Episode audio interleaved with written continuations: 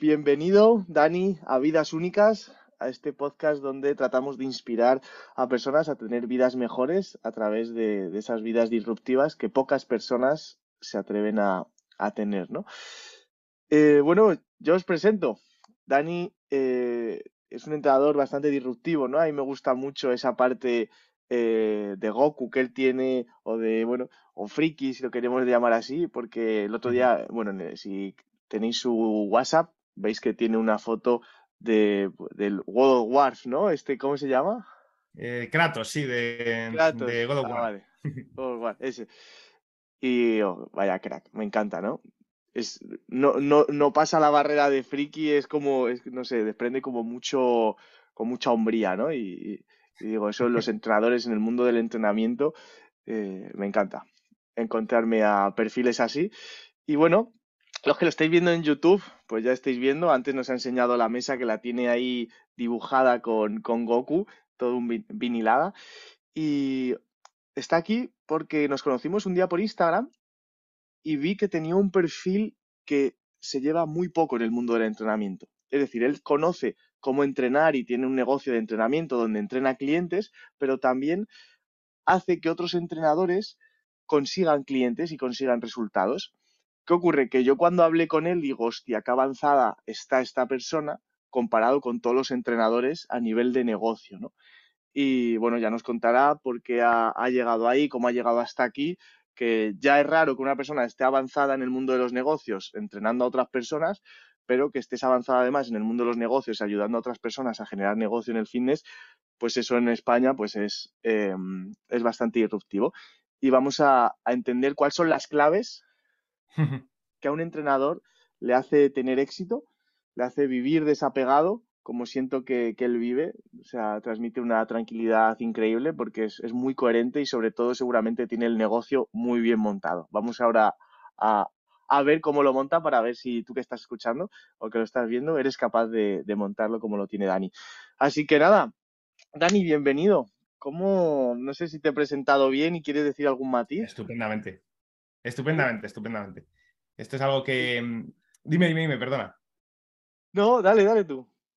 Nada, que esto es algo que siempre, siempre cuesta a la gente que, mm, tenemos así un, perfil un poco, en cierto modo, eh, multidisciplinar, sobre todo al inicio, que hacemos un poco de todo, el decir qué es lo que hacemos. Al final, a mí lo de. Hace tiempo que lo. Aunque eh, mis amigos, mi familia, gente que me conoce, eh, sabe, entre comillas, que yo soy entrenador, que siempre me he dedicado a eso y que siempre me gusta entrenar pero a día de hoy no que se me quede, lo que voy a decir que no suene mal, se me queda corto el entrenador, no porque sea poco ser entrenador, sino porque hago tantas cosas a lo largo del día que, catalogarme como, como, entrenador pues sería, eh, pues eso, sería, no, no haría justicia a, la cantidad de cosas que, al final termino haciendo, que por poder eh, ser soy hasta gestor, que al final todo tema de, tener que enviar facturas, etcétera, etcétera, pues también es una parte importante. Entonces, bueno, no sé cómo quieres, eh, si quieres que te cuente de, corrido o quieres em, hacerme pregunta, pregunta concreta, un poquillo esa parte de la historia. Como veis, Dani lleva ahí, está, eh, es muy metódico, ya le he dicho lo que va a ocurrir y ya, lo, pregunta él. Claro que sí, sí, eso es. La cuenta tu historia, ¿no? Que es muy interesante. Eh, ¿Por qué decides hacerte entrenador por cuenta ajena? Cómo te atreves a dar ese salto, eh, luego cómo dices, ostras, pues además de ser entrenador puedo ayudar a otros entrenadores también a serlo y a vivir de esta forma. Eh, ¿cuál, es, ¿Cuál fue la trayectoria? ¿no? Pues vamos a ir en una línea cronológica. ¿Cómo empezó? Vale, em, pues yo eh, cuando mm, acabé la carrera, el último año de carrera, de hecho, en 2000, finales de 2014, esto a raíz de un, de un amigo que tenía yo que había empezado, ya había hecho la carrera eh, ciencia del deporte un par de años antes que yo y él había eh, empezado con entrenamiento eh, personal a domicilio. Y bueno, yo le veía a él, jugábamos en el mismo equipo de fútbol, teníamos contacto a diario, yo le veía a él y a mí me encantaba el entrenamiento desde que tengo 16 años, una cosa así. Y es algo que me, llamaba mucho la atención, el hecho de, que él tuviese su negocio desde el punto de vista de, al final, es verdad que no deja de ser una persona que da un servicio determinado, pero eh, desde el punto de vista de el que él se organizaba sus horarios, entre comillas, etcétera, etcétera. Entonces eso me empezó a llamar la, eh, atención y se juntaron dos cosas, que fue que en diciembre de 2014 más o menos me proponen eh, entrar en un centro de electroestimulación. No sé si la gente que escuche esto em, sabrá lo que es, porque en aquel entonces salían de debajo de las piedras, a día de hoy ya no están tan a la moda, pero bueno, centros en los que te ponían un traje em, de electroestimulación, un neopreno lleno de electrodos que te daban calambres a la vez que hacías ejercicio, básicamente. Y eso se unió a que este chico empezó a tener mucho trabajo y empezó a, derivar trabajo. Entonces yo me encontré en enero de 2015 más o menos que empecé en este centro y empecé. En este centro me obligaron, por así decirlo, era, tuvo mucha polémica porque era lo que llamaban falsos autónomos, me obligaron a hacerme autónomo y a darle servicio al centro. Y entonces, bueno, se juntaron ambas cosas y yo empecé a dar servicio al centro unas horas y luego empecé a eh, recibir de este amigo mío clientes. Eso llevó una trayectoria en la cual a lo largo del siguiente año yo estuve en el centro, luego lo dejé. Cada vez empecé a tener más clientes de entrenamiento presencial. Yo trabajaba en Madrid a domicilio y pues todo esto durante unos cuatro, tres, cuatro años em, Así lo llevé, cada vez teniendo más clientes, épocas un poco más, épocas un poco menos, pero llegué a tener pues una cartera de 20 y clientes, con 30, 30 y pico entrenamientos a la semana, que al final son 30 y pico horas de trabajo efectivo, pero luego súmale desplazamientos, etc. Entonces, en ese momento, eh, llega un momento en 2018-19 que yo quiero despegarme un poco de tanto movimiento y quiero pasar un poco al...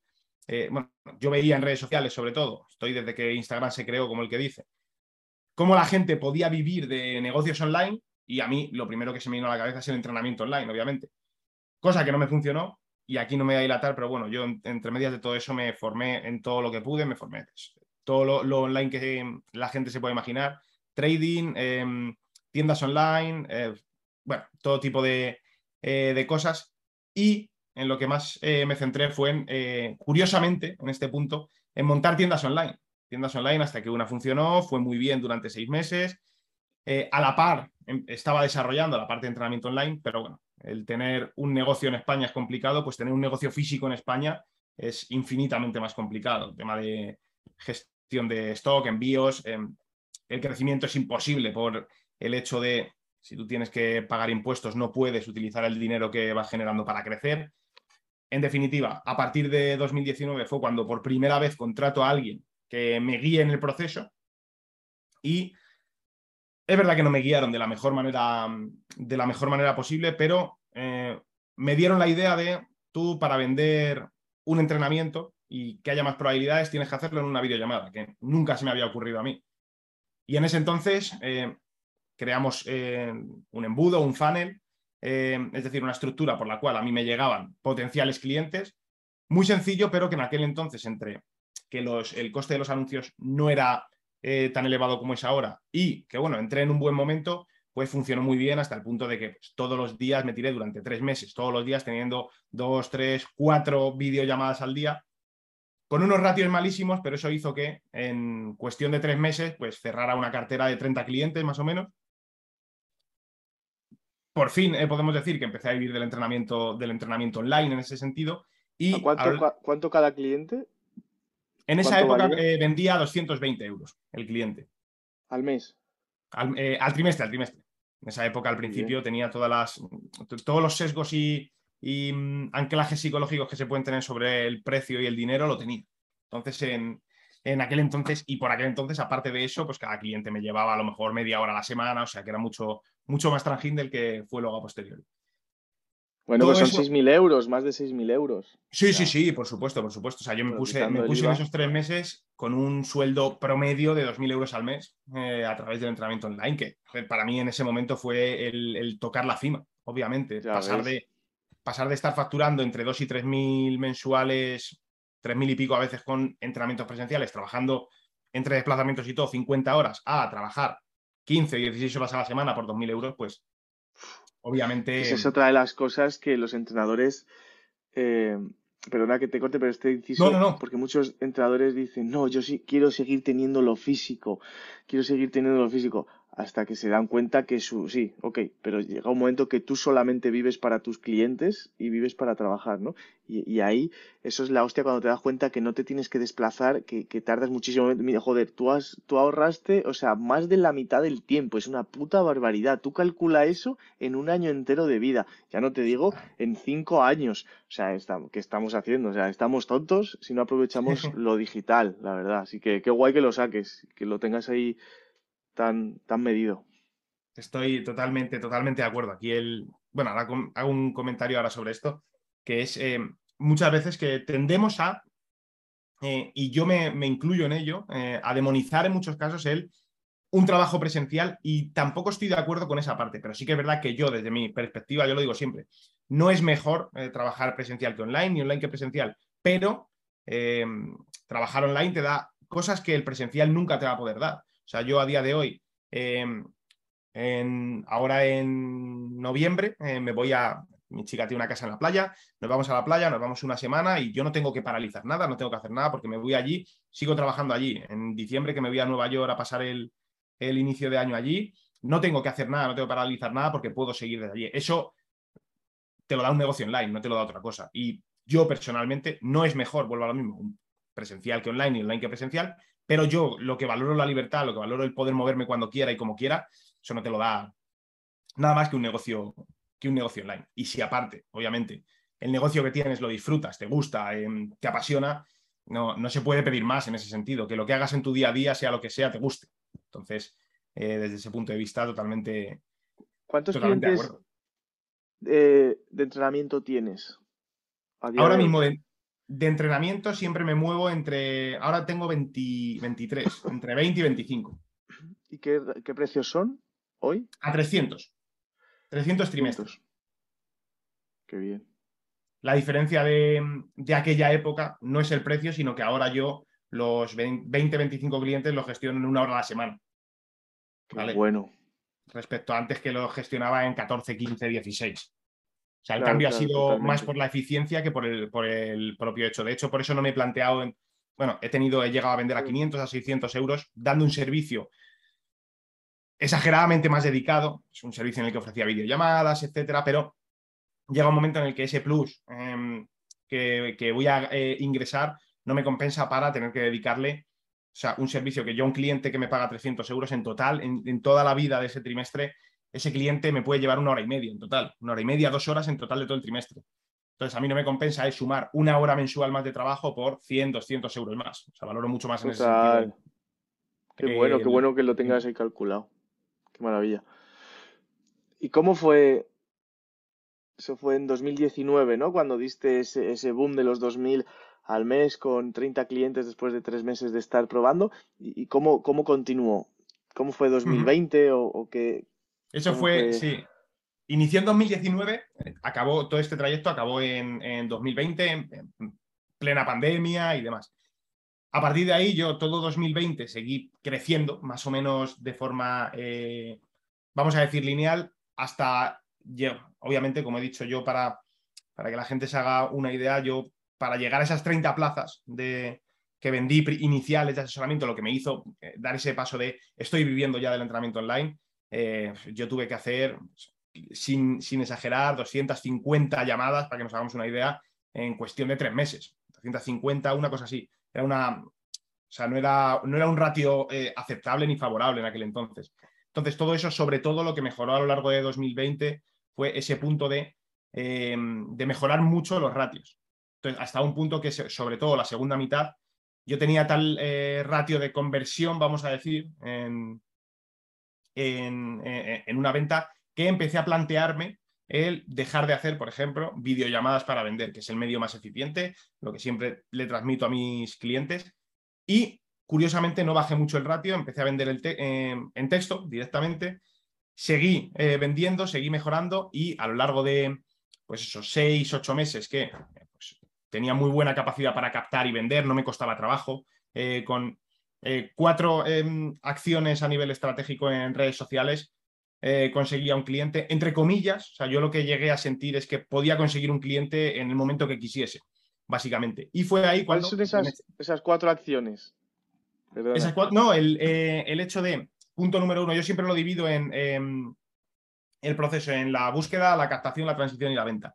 Ese punto de, la búsqueda eh, que llamo, o sea, esto no es nada, estos son los nombres eh, que le he puesto, no, no están totalmente relacionados con lo que son, pero bueno, la búsqueda, ese punto de poder encontrar un potencial cliente lo podemos hacer desde, que es en algo que yo me especializo muchísimo, vender a puerta fría totalmente, eh, a realizar ciertas estrategias eh, previas, aquí estrategias, em, tengo documentadas multitud de ellas, pero como puede ser simplemente una secuencia de historias en la que tú hagas preguntas, no de manera directa, sino relacionadas con un dolor, un objetivo, un deseo, y en base a la respuesta directamente hacer un contacto o estrategias un poco más elaboradas de contenido y demás. Pero en definitiva, todo ese, em, ese primer éxito, vamos a decir, y ese primer, llegar a la sensación de puedo conseguir un cliente cuando quiera, fue ese, ese preciso hecho de eh, eh, hacerme muy fuerte en la parte de eh, poder vender a puerta fría, vender, ir a la casa de alguien en, Instagram, por ejemplo, ir a la cuenta, hablar con esa persona y que esa persona que no me conoce de nada, que no me ha pedido nada, termine siendo un cliente.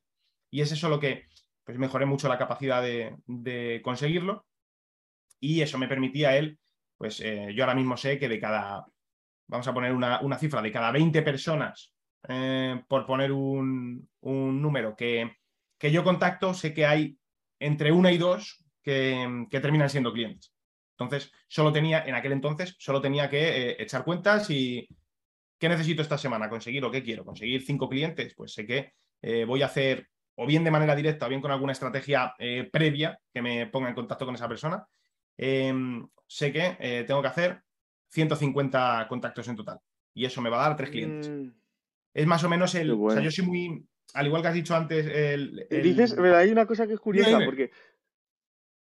Claro, si esto lo escucha alguien que se inicia, dice, hostia, tengo que hablar a 20 personas para conseguir una o dos personas.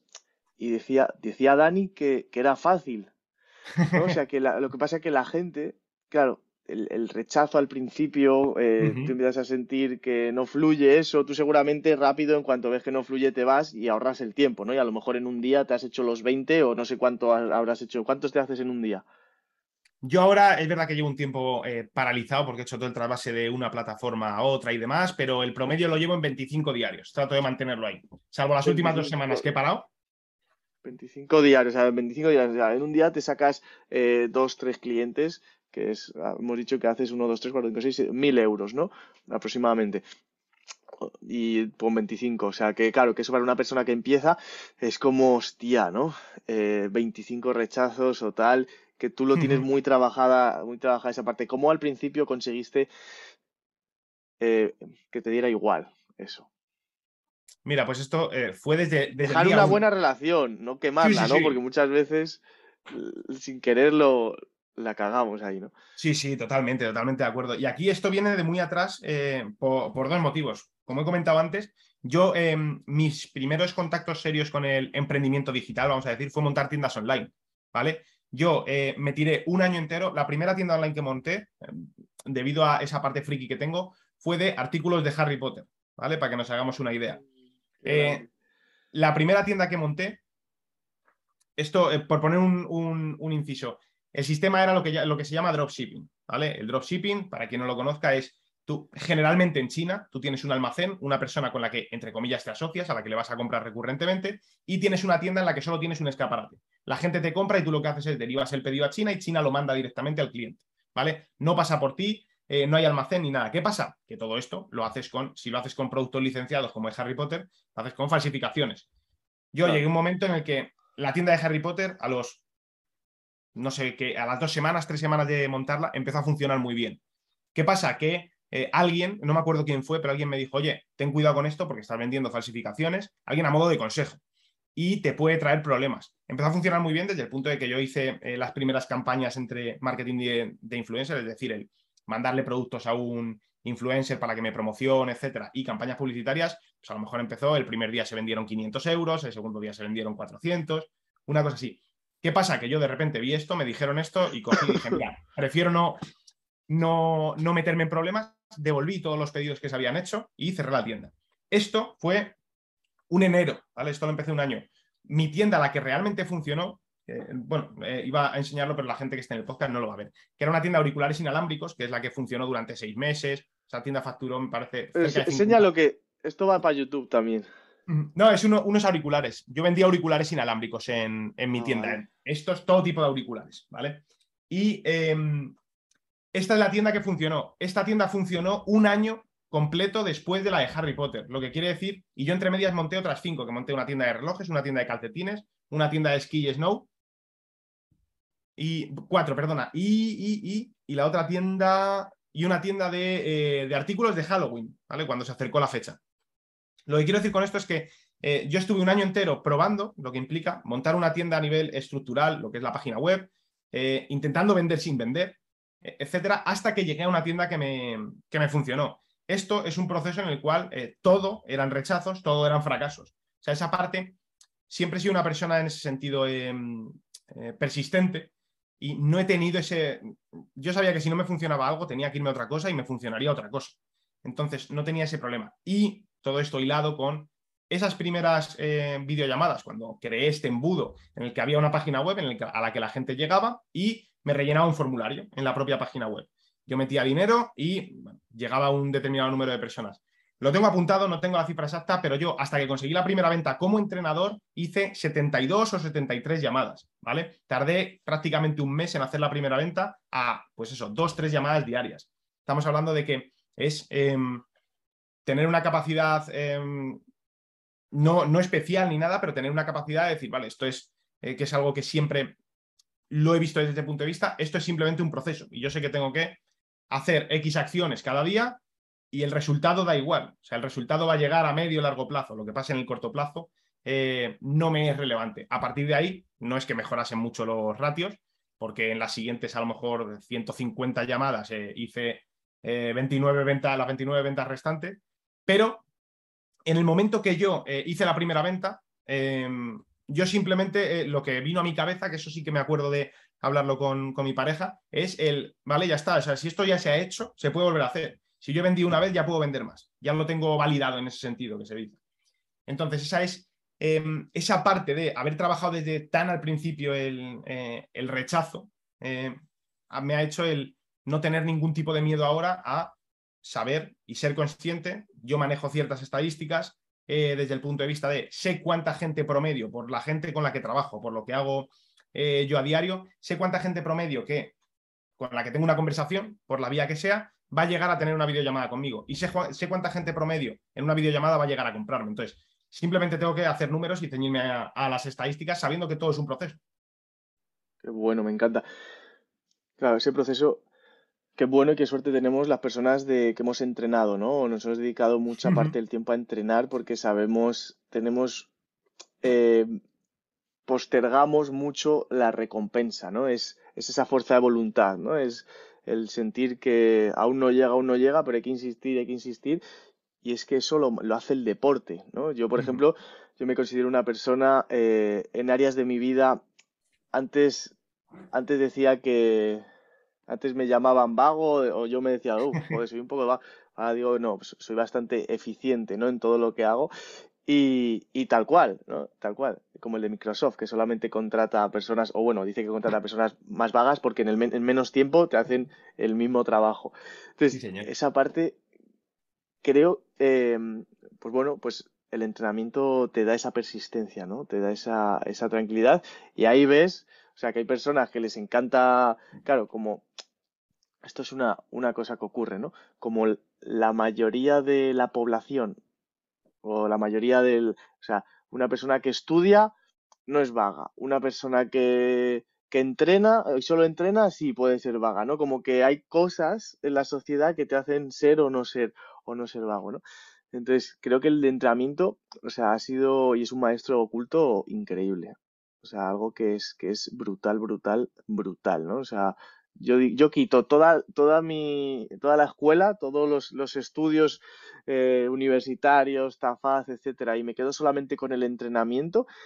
Y mm, bueno, faltarían algunas cosas que seguramente la, te enseña, ¿no? A nivel de disciplina, pero el entrenamiento es eh, como, como el maestro que digo, hostia, si yo solamente tuviera eso, no sé si a ti te pasa, pero es como... Totalmente, totalmente de acuerdo al final es algo que yo creo que tenemos en común todas las personas, como tú bien has dicho, que entrenamos, que esa, e, esa parte no solo, como tú bien has dicho, de eh, postergar, el, o, postergar o eh, no pensar en el placer inmediato, sino pensar un poco más, eh, tener una visión más, más amplia, más holística en general de la vida. y además el hecho de que a la gente que nos gusta de verdad em, entrenar y que estamos inmersos en ese, en ese mundo, al final es un mundo muy metódico.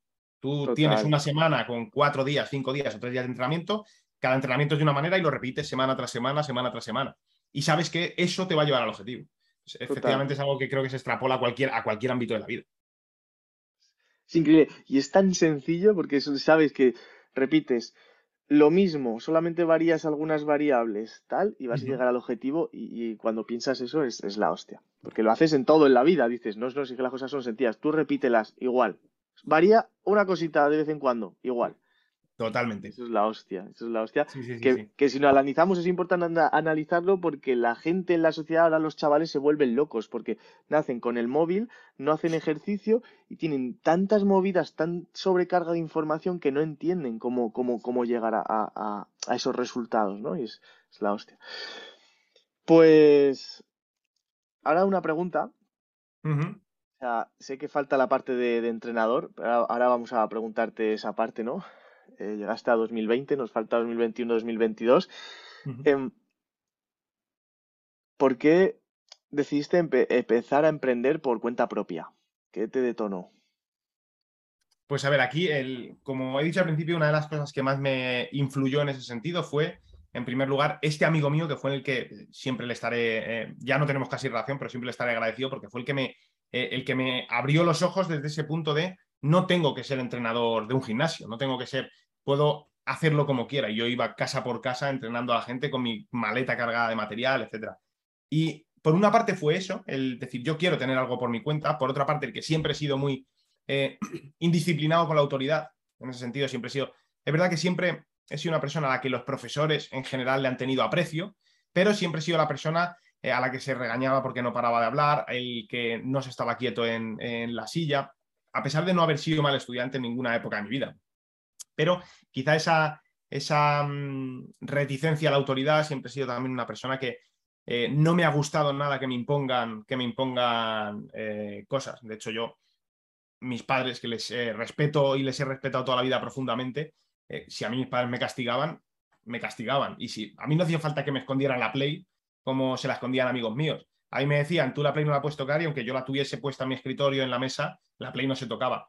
Y quizá también lo puedo relacionar, eh, que alguna vez me para pensarlo, con esa parte de, a mí lo que más me, ha dolido siempre no es que mis padres, eh, yo qué sé, me... Es que no sé, no sé qué ejemplo poner, porque tampoco me han castigado demasiado, pero las veces que me han castigado eran castigos de no dejarme hacer algo. O no puedes ver la tele, no puedes eh, salir con los amigos, no puedes jugar a la videoconsola. Y esa, esa, ese corte de la libertad es algo que, que siempre me ha dolido, me ha dolido mucho.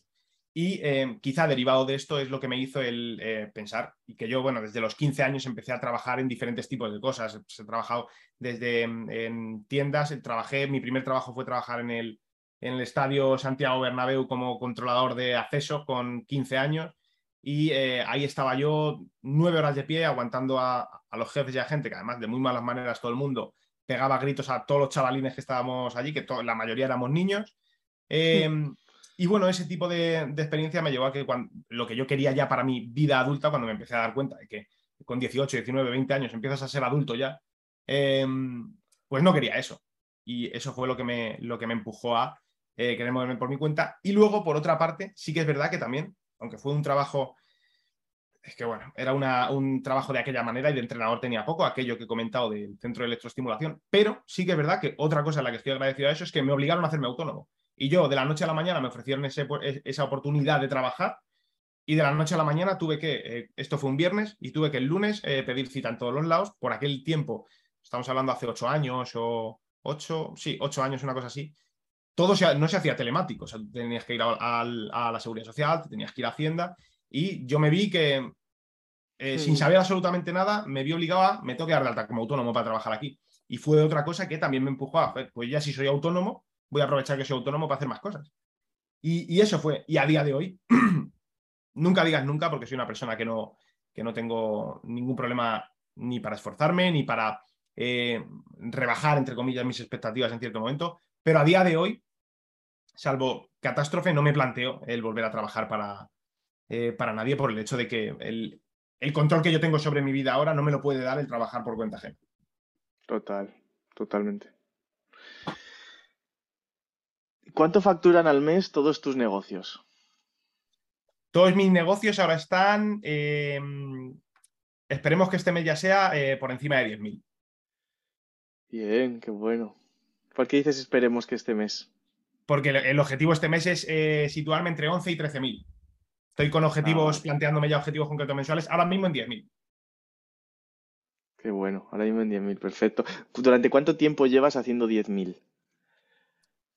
Eh, 10.000 como tal, eh, poco. Dos meses, una cosa así. Rondándolos, 9.000, 8.000, 9.000, 8.000, 10.000 algún mes, eh, algunos meses más. Qué bueno. Eh, ¿cuántos años tienes, Dani? Yo 31. 31, qué guay.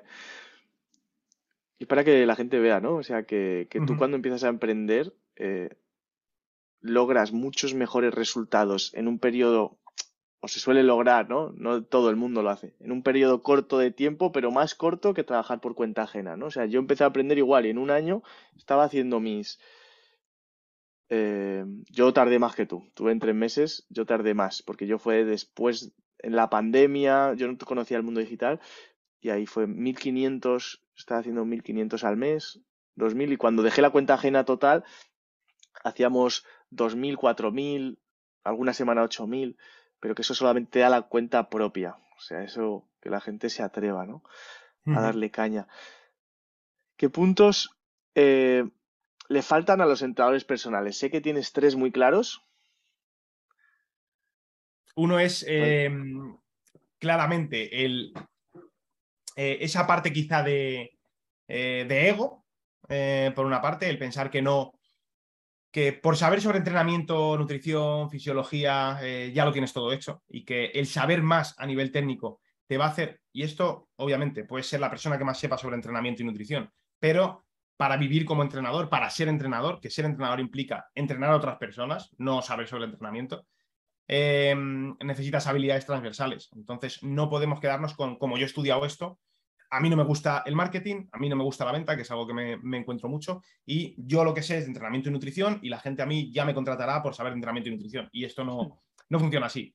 Eh, el que tú seas capaz de entrenar a una persona pasa por, punto número uno, que seas capaz de ayudarla, pero punto número dos, y casi más importante, que seas capaz de hacerle ver que puedes ayudarla. Y si no tienes habilidades que puedan llevarte a ese punto, no es, eh, no es factible. Por otro lado, el hecho de eh, fijarnos en gente que a día de hoy los podemos considerar como referentes, gente que están muy arriba a nivel de autoridad, situados a nivel popular, en redes sociales, etcétera, y pensar que como ellos hacen las cosas de una manera y sin irnos a muchos eh, o pocos seguidores, alguien que está por encima de, voy a decir, de 100.000 seguidores, obviamente eh, tiene un estatus, vamos a decir, y un, y un, puesto dentro de las redes sociales que le permite hacer cosas que una persona, un entrenador que, va, que empieza, no puede. Ese entrenador dice un día que eh, va, a abrir, va, a abrir, cinco plazas como entrenador y en cuestión de minutos las cinco plazas las tiene cubiertas. Una persona que entrena, uy, que entrena, una persona que empieza no tiene esa, esa capacidad.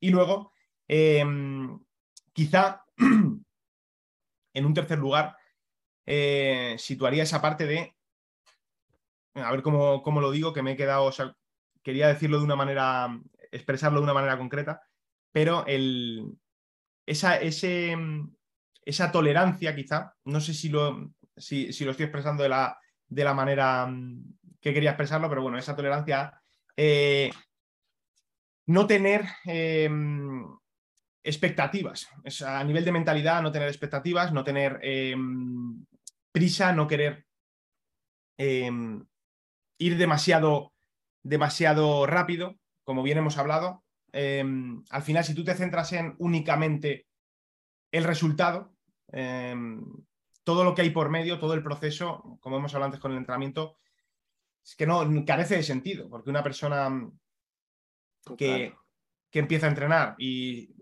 piensa en el momento en el que vaya a haber ganado 25 kilos de masa muscular, es un horizonte que está puesto a cuánto, a cuatro años vista, cinco años vista, aunque no sea el mismo horizonte temporal que el que te puede llevar a vivir de, del entrenamiento. Pero si tú te centras en eso y no te centras en el paso a paso, en el entrenamiento, entrenamiento, en el día a día, es imposible que, te mantengas eh, con esa, eh, esa adherencia. Pues lo mismo que comentaba antes con eh, el caso concreto de tolerar esos 70, y, 70, 71 noes que tuve antes de la primera venta. Porque yo estaba pensando no en el punto final, sino en el eh, proceso y en el, y en el paso a paso. Qué bueno. Qué bueno. Vamos a la, a la siguiente, que esta es muy divertida. Eh, ¿Cuáles son los baches? ¿no? ¿Cuáles son los baches que, que, te han hecho aprender? ¿no? Que seguramente hay hitos en tu camino que te han hecho sacar piedras filosofales. sí, señor. Pues lo primero de todo, em, esa, voy a decir, esa primera, esa primera venta, no por la primera venta que supuso, esa primera venta online, no por ser la primera venta, sino por todo lo que venía eh, anterior, todos esos rechazos, el ser capaz de em, darme cuenta de que todo lo que había hecho hasta el momento, que cualquier persona puede considerar fracasos, em, era lo correcto para llegar a ese punto. No quiero decir que se necesiten 70 personas que te digan que no. Igual lo consigues a la tercera eh, al tercer intento de venta que haces, pero que todo forma parte del proceso.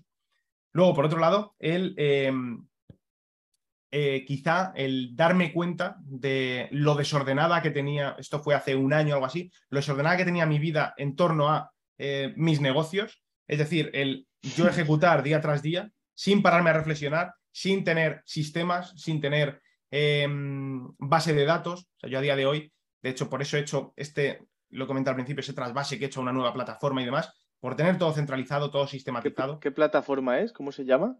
School. ¿Puedes decir? School. No sé si la conoces o no, yo la he conocido hace muy poco. De hecho, a día de hoy solo se puede acceder con invitación. Y la he conocido a raíz de un programa en el que yo estoy em, recibiendo consultoría, mentoría y demás. Y em, bueno, el hecho de ahora mismo, por ejemplo, en vez de tener mi negocio como lo había tenido hasta ahora, que era por un lado el WhatsApp, por otro eh, Zoom para las reuniones. Por otro, eh, una, una, landing page que tenía creada con eh, recursos y demás. Por otro, un Google Drive. Pues el tener todo eso en un mismo sitio, lo primero, te ahorra eh, una cantidad de trabajo inmensa.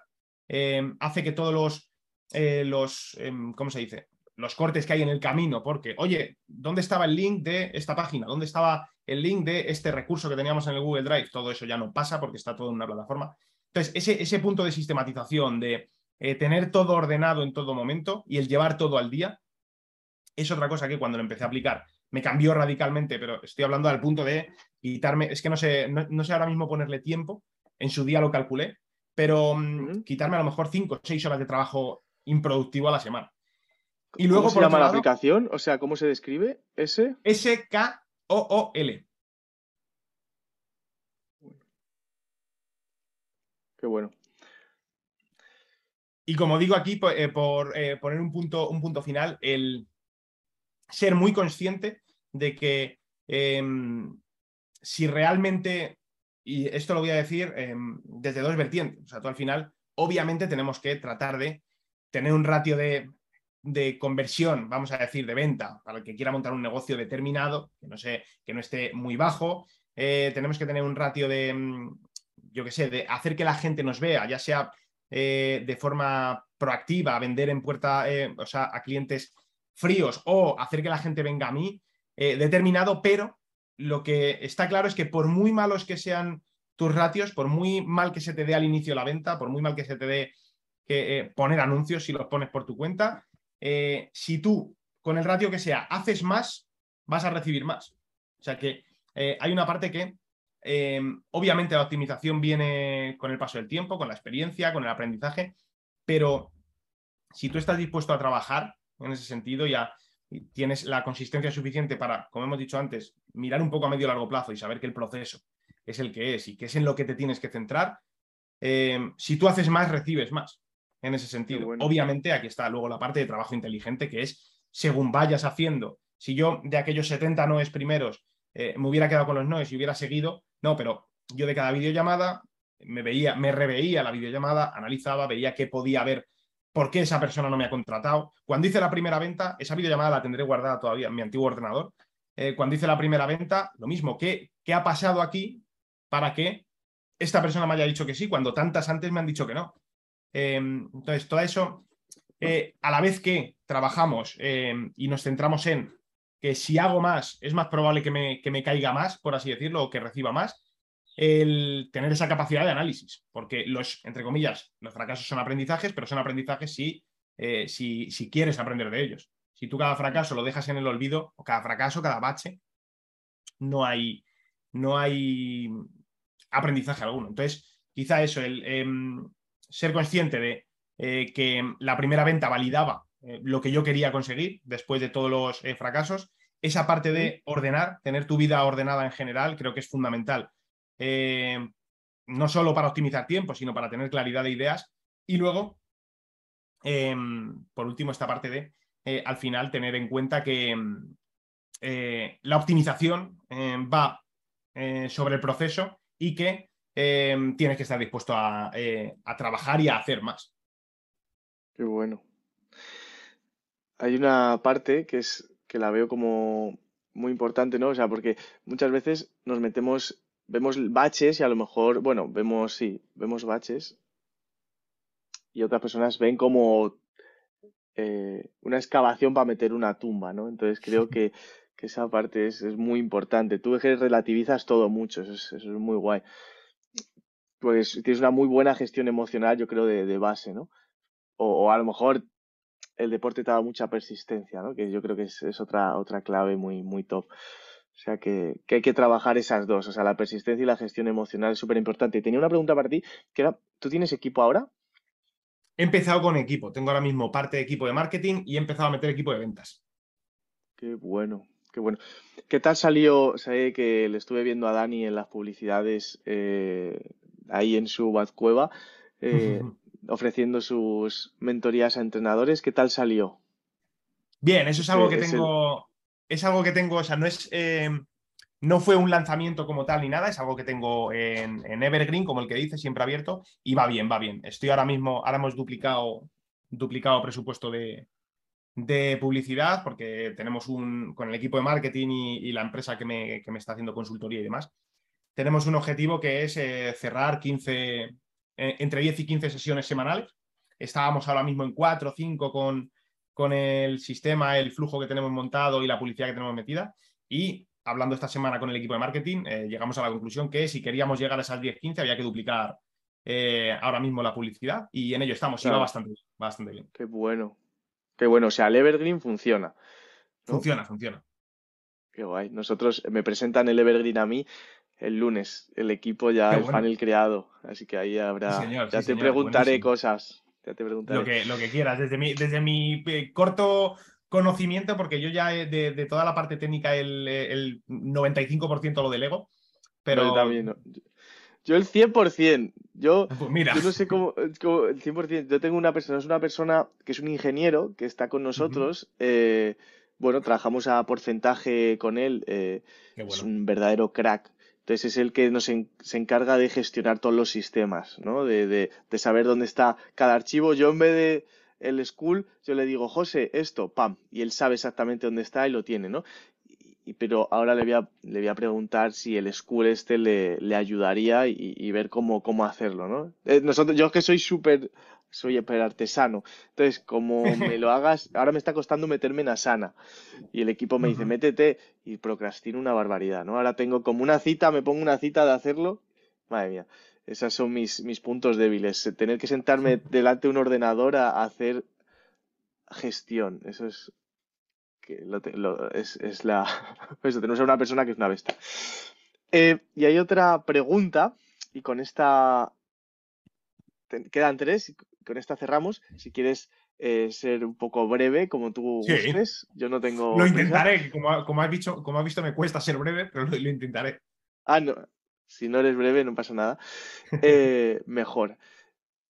Los dolores. ¿Qué dolores has sentido o sientes a día de hoy como emprendedor? Porque siempre hablan de lo bonito que es emprender y la libertad, etcétera.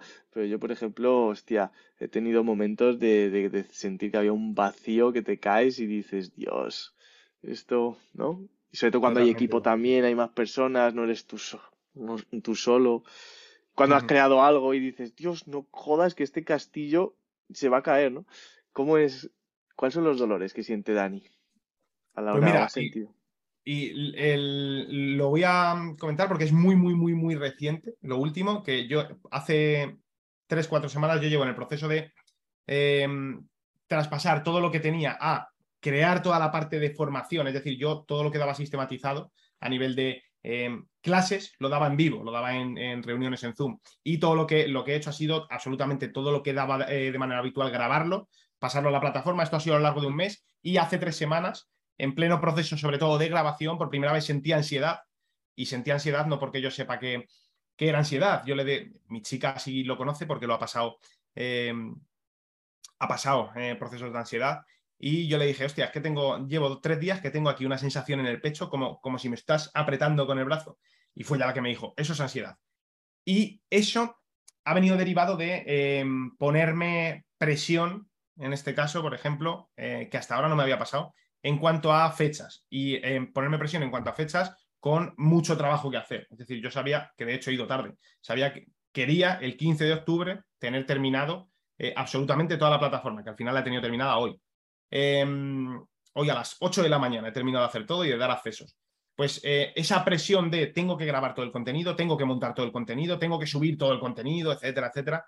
Em, porque esa parte sí que la he hecho yo porque em, la gente que me lleva, tengo equipo de marketing y luego una chica que me lleva toda la parte de diseño, vídeos y demás. La temporalidad que me daba eh, se me iba mucho de, fecha y no podía y me, he tenido que hacerlo yo absolutamente eh, todo. Y esa, esa parte de meterme presión con mucha tarea que hacer eh, es algo que me genera mucho estrés. Em, me duró una semana esa sensación de tumbarme en la cama por la noche y sentir agobio y demás. No me ha pasado nada más que esa semana y no me ha vuelto, espero que no me vuelva a pasar o trabajaré para que no me vuelva. Pero por una parte, esa parte de presión, de la presión autoimpuesta, no por otra cosa. Y luego la, la, parte de delegar, delegar sobre todo cuando requiere, porque yo hay parte que lo delego a comisión, parte que lo delego eh, a, sueldo, vamos a decir, eh, no, no, a sueldo como, como trabajador, pero eh, con un fijo. Y esa parte de cada vez que tengo que delegar, cada vez que tengo que meter un gasto fijo más, cada vez que tengo que, pues es una parte que sí que es verdad que estoy, creo que estoy trabajando en ese sentido y lo tengo presente, que es algo que tiene que llegar y que si ahora estoy facturando X y la inversión es un 15% de ese X, un 20% de ese X, cuando esté facturando 2X, la inversión va a ser un 15 o un 20% de ese 2X. Entonces, es algo que trato de mentalizarme de ello, pero cada vez que una nueva plataforma, una nueva persona, una nueva, pues es algo que me genera, de primeras me genera estrés también, el decir, joder, un gasto fijo más, que si un día eh, esto falla, ahí lo sigo teniendo. Entonces, esas dos son las cosas que quizá más me, me causan inseguridad, vamos a decir, dentro de eh, que tampoco es algo que, me, me, asuste. Qué bueno, qué bueno. Totalmente. Esos, esos dolores, sobre todo el de delegar, es. A mí me empezó a pasar justo ahí. En los 10.000 empecé, dijo, dije, hostia, me agobio demasiado. Eh, equipo. Y luego es equipo. te va de putada porque haces 10.000 al mes, pero luego es eh, eh, pues no, miras tanto las cuentas y, y, la lías, ¿sabes? Porque dices, ah, me va de puta madre. No, no. Eh, claro, entonces estuvimos como pasando, aunque hacíamos 100.000 todos los meses, estuvimos como cuatro meses estables, ¿sabes? Sin arriba ni abajo, porque hasta que ya miras mucho todos los gastos, ¿no? Que es importantísimo los gastos, mirarlos. Y ahí es cuando, cuando mejoramos, ¿no? En esa parte. También nos metimos ahí en inversiones fuertes de, de mentorías, ¿no? Que es pues la del funnel, etcétera. Y, eso te hace. hemos abierto ayer la, antes de ayer la SL. Estamos muy, muy contentos. Ya te he visto, enhorabuena, enhorabuena por esa parte. Estamos ahí. Que nos va, a ser unos gastos también una SL, son gastos importantes, pero, pero, pero hay que hacerlo. Y última pregunta, penúltima. ¿Has sentido alguna vez alguna sensación paranormal? ¿Alguna sensación Em, ¿Has tenido una, algún encuentro espiritual de algún tipo? Esto los entrenadores suele ser bastante complejo porque somos muy racionales, pero... pues fíjate que em, quizá, o sea, la respuesta es no, ¿vale? Nunca he tenido ningún, eh, ninguna sensación eh, de este estilo, perdón, ninguna, eh, ningún encuentro, vamos a decir, de este estilo.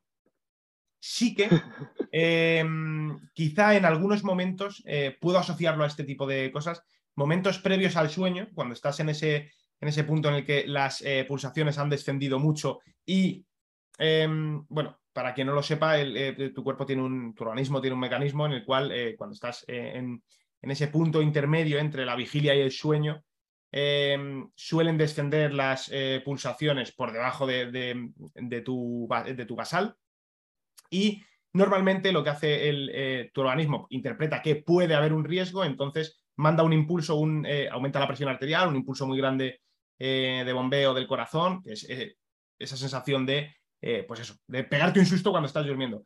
En esos momentos que, yo identifico de vez en cuando porque me despiertan, tengo, me ha pasado más de una vez el oír voces muy, muy, muy, muy vívidas, muy vívidas. Eh, desde el punto de vista de estar en la habitación totalmente en silencio y no estar ni dormido ni despierto, creo que se entiende eh, eh, ese punto intermedio, y escuchar una voz, una palabra, a veces inteligibles, escuchar una palabra, pero realmente escucharla, o sea, no, no tenerla en mi cabeza, no imaginármela, sino escucharla es lo que más eh, puedo em, asociar a eh, ese tipo de encuentros, pero encuentros como tales en, que sea consciente de ellos a nivel, entre comillas, más o menos físico, no.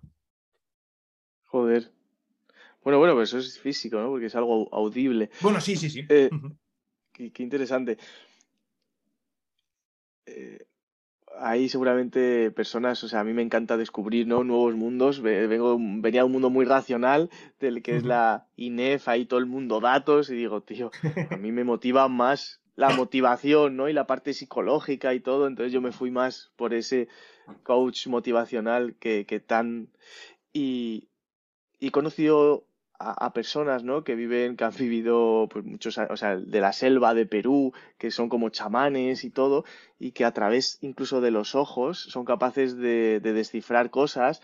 Es una locura. Una vez me hicieron una tumbado, eh, era como una regresión de, ver tus ancestros, eh, qué había estado ocurriendo y lo interpretabas una, una, locura, ¿no? Entonces yo como en estos dos últimos años he tenido como un máster de espiritualidad heavy, heavy, heavy, pero si te cuento algunas cosas que alguna vez he desvelado alguna en el podcast, o sea, te, la gente incluso sin creer se acojona, ¿vale? Me dice, no me cuenten más, ¿no? Es, es, es heavy, tío. Eh, bueno, yo era ateo y, y ahora creo, o sea, hasta ese punto, ¿sabes? Porque me ocurrió una cosa tan heavy, mala. Los ateos haces así cuando nos ocurre algo malo, a ver, eh, que se me está cancelando la, la reunión, no cancelar, algunas autoridades... Mm. Algunas, joder, espérate un segundo que... Ahí está. Listo, que está en una parte súper super interesante. Eh, bueno, que digo que las personas ateas solamente respondemos a un mundo espiritual cuando ocurre algo malo. Cuando hay algo malo que tú lo has tocado, tú lo has vivido, tú te has dado cuenta de que, hay cosas físicas. O sea, yo he visto hasta que un cuadro se cayera, que un cuadro que lleva 27 años puesto, que se cayera. Eso es como un nivel 3 de, este mundo, ¿no? Es una movida. Em, y bueno, me gusta cerrar con esta parte para ver que es muy interesante. Porque Totalmente. Yo aquí, eh, por hacer un inciso, o sea, soy una persona muy racional y llevo, yo si voy a, eh, andando por la calle, me paro en una tienda y me compro una bolsa de chucherías por un euro, yo lo apunto, ¿vale? Me, lo anoto en mi cuadrante de, ingresos y gastos, o sea que soy muy racional y muy metódico hasta ese punto, pero soy una persona que eh, no tengo ningún tipo de, o sea, soy súper, o sea, no soy escéptico con absolutamente nada. soy una persona que eh, cuando a mí alguien, y tengo gente muy cercana, que está muy, muy, muy, muy metida en el mundo de la, espiritualidad desde diferentes puntos, desde em, apertura eh, de, chakras, desde em, cartas astrales, todo este tipo de cosas.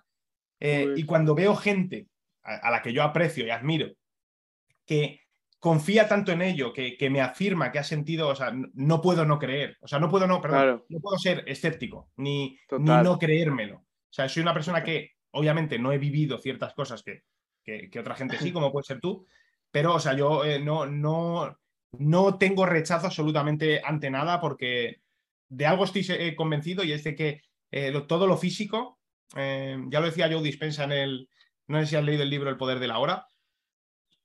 No, no El Poder de la Hora no, perdón, Deja de ser tú. Sí, pero, se le tengo. pues Joe Dispensa habla de que cómo no vamos a ser nosotros energía si estamos compuestos de átomos y los átomos son un 99% energía. Y a mí es una, un punto de vista que es, es, muy simple, pero me, abrió los ojos en ese sentido y digo, hostia, es que es verdad, es que eh, eh, en, el, en todo el plano físico, todo lo que vemos de manera física, eh, quizá haya más energía que materia. Entonces, o sea, no, no soy nada escéptico con todo ello.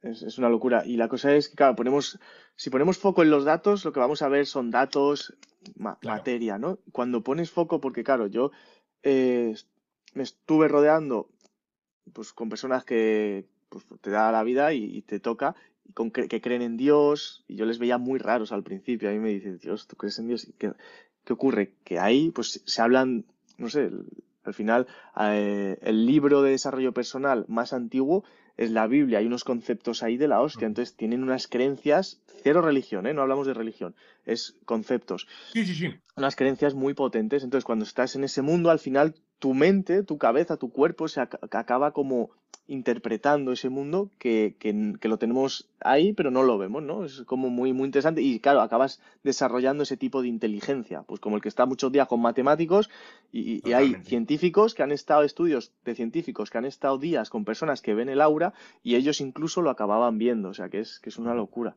es una locura.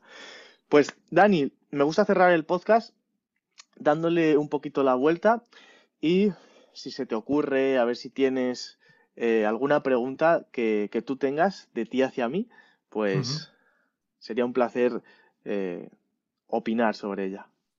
Totalmente. Y va a ser eh, parecido a alguna de las que me has hecho tú, pero desde otro punto de vista, y es si tú tienes que destacar una cualidad o habilidad imprescindible o por encima de las demás para llegar a tener, y esto entre comillas, porque el éxito es relativo, éxito eh, con un emprendimiento, con un negocio, ¿cuál sería? Mm, qué bueno. Las relaciones humanas, el, los contactos, tío. O sea, yo, por ejemplo, no tenía ni idea de negocios. Yo trabajaba en un gimnasio, tuve suerte, el mejor gimnasio municipal de Madrid, según los estudios que hacían, ahí en la calle Serrano. Y entonces yo estaba de monitor de tiempo libre con los niños pequeños. ¿Vale? Pero digo, tengo lo más preciado del gimnasio, que son los niños, ¿sabes? Son criaturas nobles. Y, me pregunté, ¿a qué se dedican tus padres, no? ¿A qué... Y hay uno que me dijo, oh, pues mi padre es consultor, hace esto, esto. Digo, vale, este es un máquina, este padre. Y ahí le, pues hice una estrategia para que cuando viniera a buscar al hijo, yo interactuar con él y que surgiera un vínculo. Entonces, pues los deportes se veía que le gustaban, jugaba al rugby y bueno, me invitó a la montaña, a correr a la montaña y ahí empecé a, interaccionar como con mi primer mentor, ¿no? Una persona que en ese tiempo que te estoy hablando, yo con 23 años, ahora tengo 29, tiene, pues me decía que su hora estaba en un, valorada en 600 euros. Para mí eso era una puta locura, ¿no? Y ahora, no sé si tú, ¿dónde vives? Yo en Madrid también, en Rivas. Ah, en Madrid. En Rivas. Qué bueno. Pues, ¿conoces Canalejas Food? No. ¿No? Bueno, el Four Seasons, ¿te suena? Eh... Four Seasons. Four Seasons es un hotel, bueno, es un hotel de, mucho lujo. ¿En qué, ¿en qué zona está? Por allí. Está en Sol, justo, lo que pasa, sí, está en Sol. lo, conozco seguro, lo conozco seguro. Sí, sí, sí, sí, has pasado por ahí muchas veces. Bueno, pues justo debajo de este, este hotel de lujo hay una, hay una galería de tiendas de Louis Vuitton, etcétera. Pues justo debajo ahí han hecho una galería Canalejas Food, que son eh, restaurantes de lujo eh, hechos para las personas de a pie. Y es muy, pues él se dedica, esta persona se dedica a hacer el mar, a, distribuir las tiendas, de cómo colocar cada tienda dentro del establecimiento para que, sea eh, pues, visitada por las personas, ¿no? Entonces, pues fue la primera vez que yo creé una estrategia para conocer a alguien y a partir de esa persona, pues luego también eh, en los eventos he conocido a, eh, pues yo me iba a eventos tecnológicos donde hablaba de tecnología y al final del evento lo que hacía yo directamente es acercarme a, la persona que había hablado y les preguntaba cosas y me hacía amigos de ellos. Entonces, esa relación eh, también, ahora es uno de los inversores de IBEM, de nuestra empresa, le conozco hace cinco años, ¿no? El año pasado me pone un dinero sobre la mesa y me dice, vamos a darle caña, y yo digo, mm, aún no estoy confiado de esto. Y, y, ahora este año, pues ya digo, venga, sí, vamos con todo. Entonces, las relaciones son todo, tío. Yo, pues eso, relaciones trabajadas de hace, pues, em, siete años, que hoy en día son una de las potencias a nivel España, o sea, te hablo de que tienen fondos de inversión con 24 años de 7, de 7 millones de euros o 5 millones de euros. Son unas bestias. Entonces, si algo es importante para mí son las relaciones, tío. A mí una relación que le hice un trabajo gratis a una persona, cuando estaba empezando en el mundo del entrenamiento, me repercutió 8.000 euros en un periodo de cuatro meses, ¿no? Sin hacer marketing ni embudos ni nada. Sola, bueno, el embudo era una persona muy reconocida, que tenía alrededor personas que podían pagar las cosas. Entonces, tío, para mí las relaciones y me encantan las personas, descubrirlo. O sea, eso es muy importante para mí. Esa es. Muy bien, muy bien. Pues muchas, muchas gracias por el aporte porque, porque estoy eh, totalmente de acuerdo. Lo tengo y, lo tengo muy presente. Seguro que sí, joder. Tú eres un crack en las relaciones también, se nota. Tío, pues, Dani, ha sido un placer. Dinos la red social donde te pueden encontrar para que vayan corriendo a verte. Que Dani es muy campechano, muy crack y muy cercano, así que vais a ver cómo mola sus redes. Pues mira, para eh, mi, sobre todo Instagram es donde me muevo. Eh, mi Instagram como entrenador es arroba pt eh, Daniel Penas y mi Instagram como mentor de entrenadores, vamos a decir, es arroba Dani barra baja trainer way. Trainer, entrenador en inglés, way, camino en inglés. Bueno, interesante. Pues muchas gracias, Dani. Muchas gracias a ti, este por la invitación. por inspirarnos. Así que nada, le tendremos más veces por aquí, que tiene mucho que contar. Y yo encantado. Un abrazo. Muchas gracias. Chao.